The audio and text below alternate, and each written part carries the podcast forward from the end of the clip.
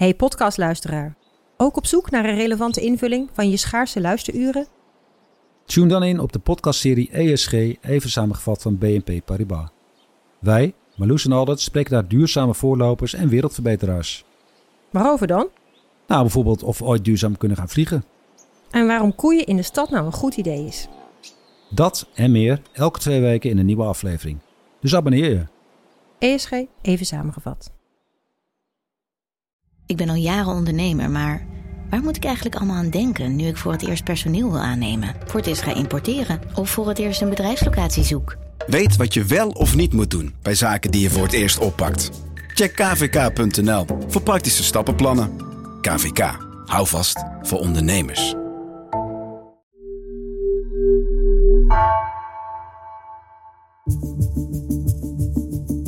Vanaf de redactie van NRC het verhaal van vandaag. Mijn naam is Floor Boon.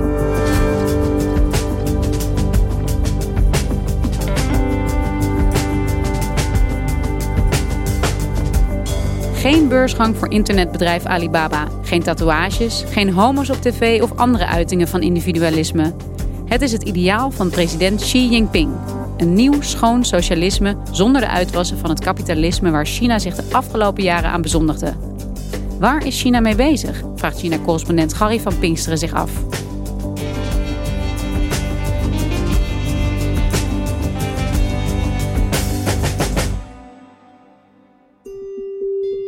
In november 2020 zou er iets heel bijzonders gebeuren.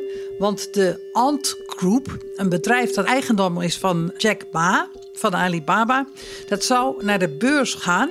En dat zou de grootste beursgang uit de geschiedenis worden. Dus de grootste beursgang ooit. Maar een paar dagen voordat ze echt naar de beurs zouden gaan, ging het helemaal niet door. China putting the brakes on the world's biggest IPO. Ant Group's listing in both Shanghai and Hong Kong have been suspended. The Shanghai, Shanghai Exchange and we also know Hong Kong as well uh, have both suspended the listing this morning. It's very much not completely clear, at least at this point, what is at stake here. And we're going to get to you. Het mocht niet van de Chinese overheid. En een tijdje daarna verdween ook Jack Ma, van wie dat bedrijf voor een deel is. Die verdween helemaal uit het zicht. Van de Chinese miljardair is al twee maanden niets meer vernomen. Is hij in ongenade gevallen? Waar is Jack Ma? Jack Ma, dat is een bekende naam, maar wie is dat ook alweer? Jack Ma is een van de bekendste Chinezen, zowel hier in China als ook in het buitenland. Het is een, een hele ehm, ja, karakteristieke man, zou je kunnen zeggen.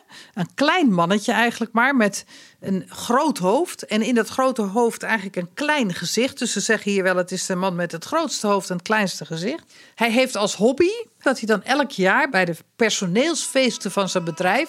Uh, dat hij zich dan bijvoorbeeld verkleedt als een rockster... en dan dus gaat, uh, gaat jammen met andere mensen op het podium.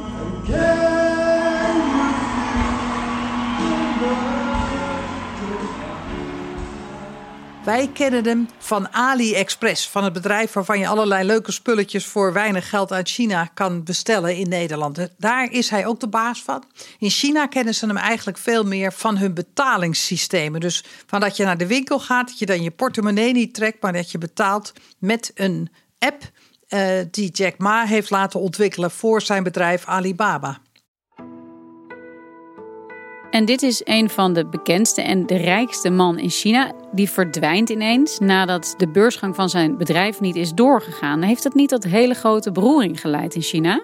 Nou, het was iets waar eigenlijk iedereen heel erg hardop over fluisterde. Hè? Waar was hij nou? Wat was er met hem gebeurd? Uh, zou die weer gaan verschijnen of niet? Het gebeurt vaker. Het gebeurt uh, met ook meer mensen die in het zakenleven zitten. Dus het gebeurt ook met politieke tegenstanders. Het is niet zo heel gewoon dat de top van zo'n bedrijf dan ook onmiddellijk uit de openbaarheid verdwijnt. Maar het is wel zo dat vooral de laatste maanden er een versnelling is gekomen in de aanpak van een heleboel privébedrijven in China. We dachten eerst het zijn incidentele gevallen. Hè? Jack Ma is een incidenteel geval. Uh, Alibaba was gewoon te machtig. Jack Ma was misschien te brutaal, sprak zich te veel uit. Dat blijkt niet zo te zijn. En er blijkt nu ook meer achter te zitten in de zin van dat er in China gezegd wordt eh, van we moeten eigenlijk met het land een andere kant op. We moeten het verschil tussen arm en rijk minder groot maken. En we moeten vooral ook zorgen dat alle data waarover die bedrijven beschikken niet in privéhanden zijn, maar in de veilige handen van de Chinese staat. En het gaat niet alleen om bedrijven die dan bijvoorbeeld over heel veel data beschikken of die in de financiële sector heel machtig zijn. China's market watchdog has now cracked down on at least 35 internet companies. The biggest victim is Jack Ma's Alibaba Group. Three days after the regulator issued orders against Alibaba, it went after 34 tech companies. Many of them were threatened. Almost all major companies have been fined. They have lost money too. Het gaat bijvoorbeeld ook om bedrijven die bijlessen verzorgen. Dat is in China een enorme industrie. En ook een zeer commerciële industrie waar veel in wordt verdiend. Want ouders willen allemaal graag dat hun kinderen naar de universiteit gaan. En uh, ik heb gesproken bijvoorbeeld met een vrouw die zelf zo'n bijlesbedrijf heeft opgezet.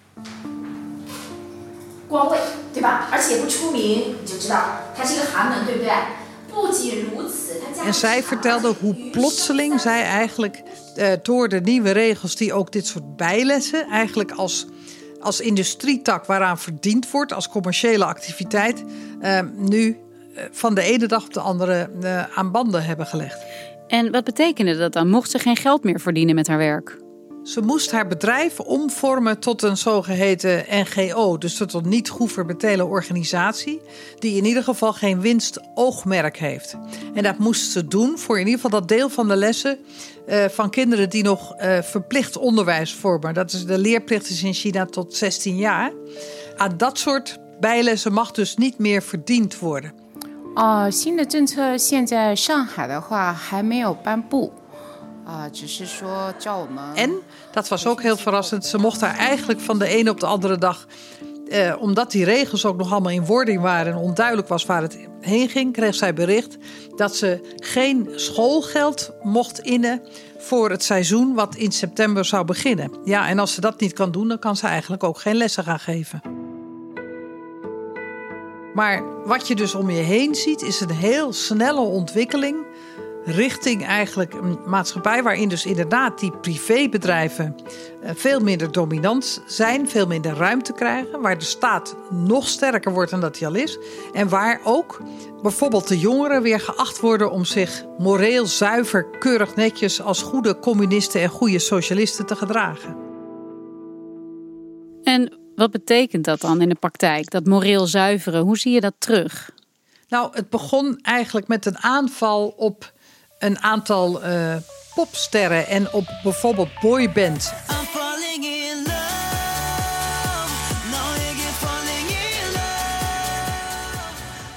Daarvan zei de overheid van dat die, die zijn vaak heel erg verwijfd.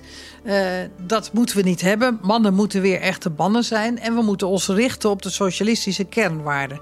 Nou, wat valt daar dan bijvoorbeeld meteen buiten?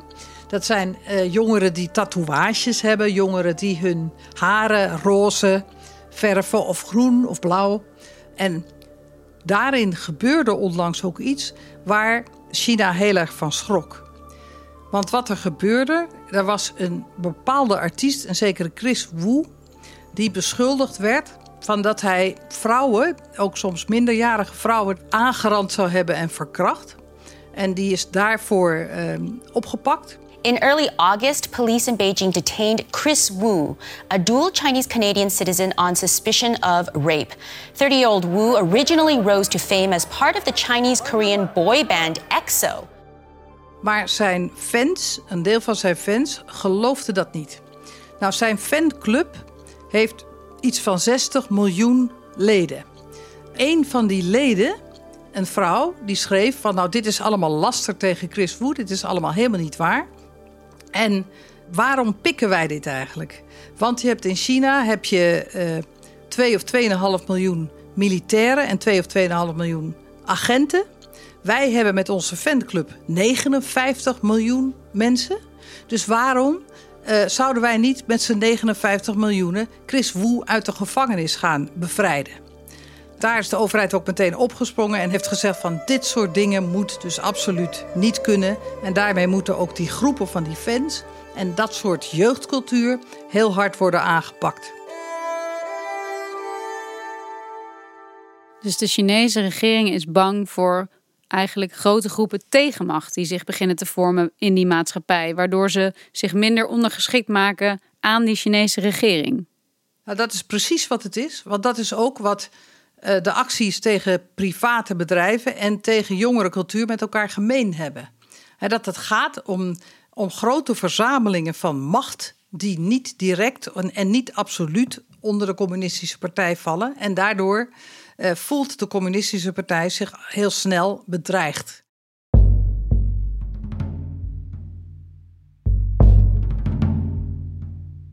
Maar Gary, China heeft de laatste jaren ook eigenlijk zelf de vrije hand gegeven aan bedrijven en aan individuen om te ondernemen en om zich te ontwikkelen eigenlijk op die kapitalistische wereldmarkt.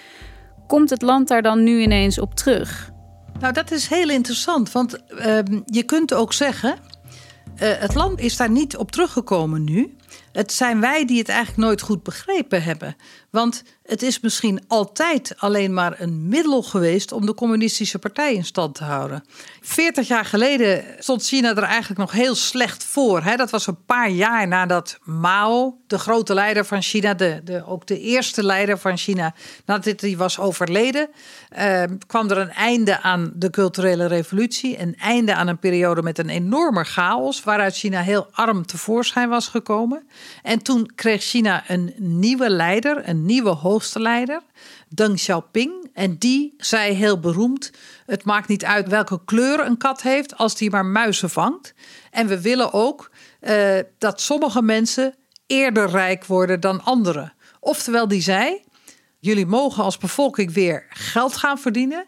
Uh, je mag ook meer geld verdienen dan je buurman.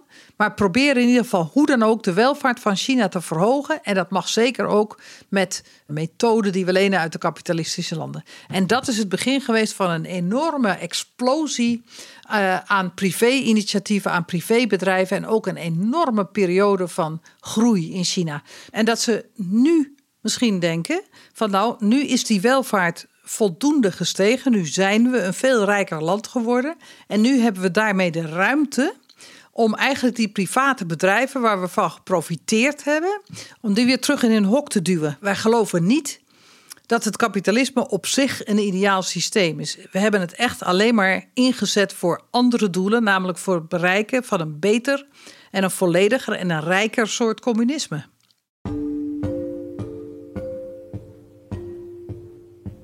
Dit gaat dus over het opnieuw herverdelen van de welvaart, zoals jij zegt, uh, ongelijkheid tegengaan. Maar intussen is dit ook een soort heropvoeding, zoals je het beschrijft. Is dat ook wel iets wat de mensen pikken in China? Dat is heel grappig, hè? Want ik zou ook denken dat mensen dat misschien niet zo makkelijk pikken. Maar ik sprak bijvoorbeeld met een moeder, met een vrouw, uh, over uh, spelletjes die verboden zijn. Gaming, hè, dat is nu ook aan banden gelegd. Ook voor de gezondheid van jongeren, zeggen ze. Dat jongeren nog maar drie uur per uh, week mogen gamen. Uh, dus, dus vrijdag, zaterdag, zondag telkens een uurtje. Daar sprak ik een moeder over met twee zonen. En die zei: Nou, ik ben eigenlijk blij dat de overheid dit nu doet. Want ik zelf uh, krijg mijn kinderen niet goed meer in het gereeld. Naar mij luisteren ze niet als ik dat vraag. Wij zagen daar oorspronkelijk het gevaar niet van in. Totdat we merkten dat onze kinderen op school minder lang zich konden concentreren, minder lazen en dergelijke dingen. Uh, en de overheid heeft ons eigenlijk een zorg uit handen genomen door dan centraal voor te schrijven dat onze kinderen niet meer dan drie uur mogen spelen. Aan de andere kant, de bevolking. Er zijn natuurlijk ook heel erg veel verschillende mensen in China. Want er zijn 1,4 miljard mensen die allemaal anders toch denken. Ik was bijvoorbeeld in een club voor inderdaad de LHBT-gemeenschap. Uh, die vierde zijn 17-jarig bestaan. En daar vroeg ik ook van, denken jullie dat er nou nog 17 jaar bij komen? Of misschien ook 10? Nou, die club was zeer um, weerbaar. Wij laten onze vrijheid niet meer afpakken. Een jongen die zelf zei van ik ben zelf ook een heel vrouwelijke jongen en ik ga echt niet veranderen doordat de overheid dat wil. Ik ga dat echt niet stoppen. Maar ik sprak daar ook een paar jonge vrouwen die zeiden van nou ik ben toch bang dat wat er nu kan Uh, wat al beperkt is, want we kunnen lang niet alles en we kunnen bijvoorbeeld niet trouwen. Maar dat dat over tien jaar uh, dat er nog veel minder kan. Want dat moet je ook niet onderschatten in China. Er is een enorme onderstroom van angst. Dus privébedrijven worden aan banden gelegd. Uh, jongens mogen hun haar niet meer verven en moeten zich moreel zuiver tonen. Waarom gebeurt dit dan nu, denk jij? Zit daar nog een soort strategie achter om juist nu hiermee zo openlijk die tegenaanval te kiezen? Kijk, voor Xi Jinping is het heel erg belangrijk dat hij aan de macht blijft. Hij wil in ieder geval graag nog vijf jaar erbij. En wij zijn ook wel eens bang dat hij gewoon levenslang wil blijven zitten. Nou, hoe moet hij dat dan doen? Dan moet hij een soort nieuwe boodschap aan de bevolking hebben. En ook een nieuwe opdracht hebben die eigenlijk alleen hij goed kan vervullen. En de opdracht die hij op dit moment lijkt te formuleren is de opdracht om in China nu te leiden tot een welvarend, maar schoon nieuw kernsocialisme. 以史为鉴，开创未来，必须坚持和发展中国特色社会主义。Want Gary, de afgelopen jaren, als we over China hoorden of lazen of uh, dingen zagen, ging het vaak ook over technologieontwikkeling, veel data verzamelen, surveillance van de staat. Dat wordt nu gecombineerd met een soort nieuwe opvoedstrategie van, van die bevolking. Wat zie jij dat er nu gebeurt in China? Waar kijken we naar?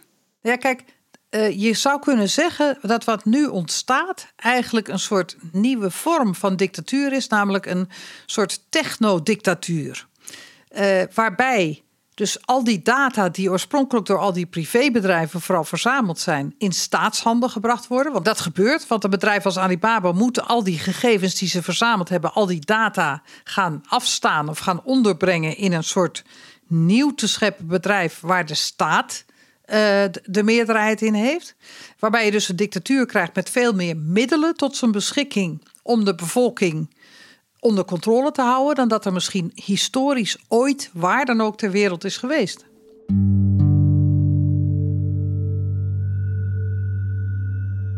Dat klinkt behoorlijk onheilspellend. Dat klinkt zeker onheilspellend. Want het is ook iets waarvan je denkt: ja, hoe lang. Nu accepteert de bevolking dat uh, zeker. Maar zal de bevolking dat ook accepteren als het bijvoorbeeld betekent. Uh, dat de welvaartsgroei ook veel moeilijker wordt. Hè? Want die privébedrijven zijn de motor van de economie. Daar komt de Chinese groei vandaan. Dat heeft gemaakt dat China de laatste 40 jaar zo enorm vooruit is gegaan en mensen zoveel rijker zijn geworden. Dus als je een steeds geslotener land krijgt, wat ook tegenover het buitenland eigenlijk steeds geslotener is, en waarbij ehm, privébedrijven en privé-initiatieven en een diversiteit in cultuur niet meer erg mag, ja, dan, dan krijg je toch wel, dan is dat toch wel een beetje een dystopisch toekomstbeeld, ja. En wat is er eigenlijk met Jack Ma gebeurd, Gary? Is dat al duidelijk? Heeft China hem ooit nog teruggezien? Ja, China heeft hem wel weer gezien. Hij is heel kort op een eh, videoconferentie verschenen. Uh, maar daarna hebben we eigenlijk niet meer heel veel van hem gezien. Hij is niet in de publiciteit. Hij houdt zich duidelijk heel erg koest tot hopelijk dit, deze hele storm in ieder geval voor zijn bedrijf is overgewaaid. Dankjewel, Gary. Graag gedaan.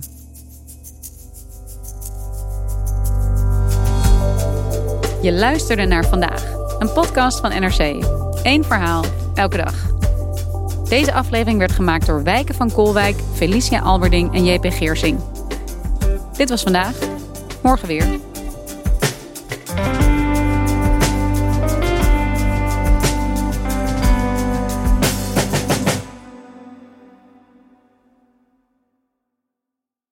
Technologie lijkt tegenwoordig het antwoord op iedere uitdaging.